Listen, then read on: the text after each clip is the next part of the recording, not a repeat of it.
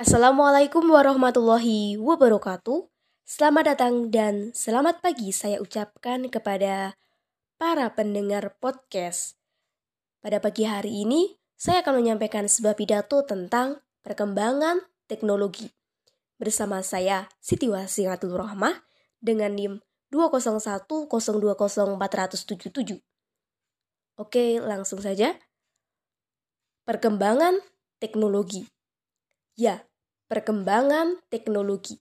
Karena teknologi telah membawa manfaat yang luar biasa bagi kemajuan peradaban dan memberikan banyak kemudahan serta kenyamanan bagi kehidupan manusia. Allah Subhanahu wa taala telah menggambarkan tentang teknologi di dalam Al-Qur'an seperti dalam surah Al-Anbiya ayat 80 sampai 81. A'udzu billahi minasyaitonir rajim. Bismillahirrahmanirrahim. وعلمناه صنعة لبس لكم لتهسكم من بأسكم فهل أنتم شاكرون ولسليمان ريح عاصفة تجري بأمره إلى الأرض التي باركنا فيها وكنا بكل شيء عالمين صدق الله العظيم yang artinya dan telah kami ajarkan kepada Daud baju perisai untuk kamu guna memeliharamu dalam peperangan maka tidakkah kamu bersyukur dan bagi Sulaiman angin yang kencang tiupannya yang menghembus ke negeri yang kami berkati dan kami mengetahui tentang segala sesuatu.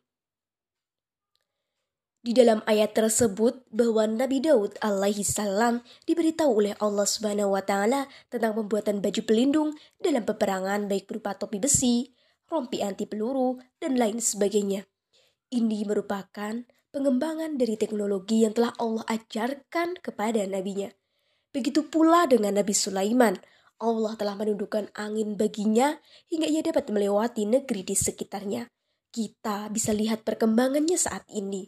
Berapa banyak peralatan canggih seperti kapal layar, kincir angin, sampai peralatan canggih yang mampu melontarkan manusia sampai ke permukaan bulan dan mengembalikannya ke bumi. Masya Allah. Keberadaan teknologi telah mempengaruhi manusia dan lingkungannya. Misalnya, penggunaan pada handphone. Setiap pagi, sebagian orang bangun karena dengar suara alarm. Masih di atas kasur, kita update media sosial dan sehabis mandi langsung berangkat sekolah atau kerja dengan ojek online. Semua itu kita lakukan lewat handphone. Tapi Apakah kita mengetahui zaman dahulu belum ada penemuan sejenis ini? Pernah membayangkan kita hidup di zaman dahulu? Lebih enakan mana? Zaman dahulu atau zaman sekarang? Pastinya pada jawab zaman sekarang.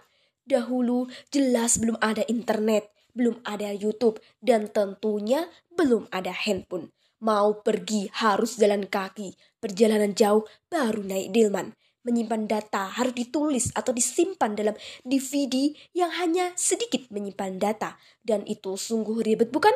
Tapi sekarang semua hal-hal ribet itu dimasukkan pada benda kecil yaitu handphone. Pendengar podcast yang saya hormati, tak bisa dimungkiri bahwa saat ini handphone sudah menjadi bagian penting dari kehidupan manusia. Bahkan mereka risau jika ketinggalan handphone. Dengan teknologi ini telah membawa manusia ke zaman digital, di mana semuanya bergerak dengan cepat dan instan. Selain itu, memudahkan manusia untuk berkomunikasi dengan banyak orang tanpa terhalang oleh jarak dan waktu. Efektif, efisien, terjangkau, dan masih banyak lagi yang dapat kita lakukan. Soal kepemilikan handphone di Indonesia misalnya, penggunaannya diprediksi akan terus men akan terus meningkat.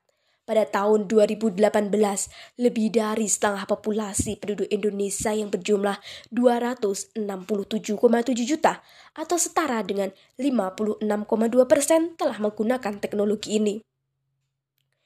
Setahun setelahnya, ada sekitar 170,6 dari 269,6 atau sekitar 63,3 persen penduduk Indonesia menjadikannya sebagai sebuah perangkat primer. Prediksinya hingga tahun 2025 setidaknya ada 89,2 persen populasi penduduk Indonesia akan mem memanfaatkan beragam fitur dalam handphone.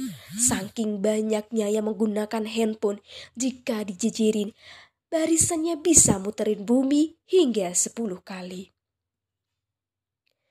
Kemajuan teknologi semua ini merupakan pencapaian yang amat mengagumkan yang pernah dicapai oleh akal pikiran manusia yang diberikan oleh Allah Subhanahu wa taala.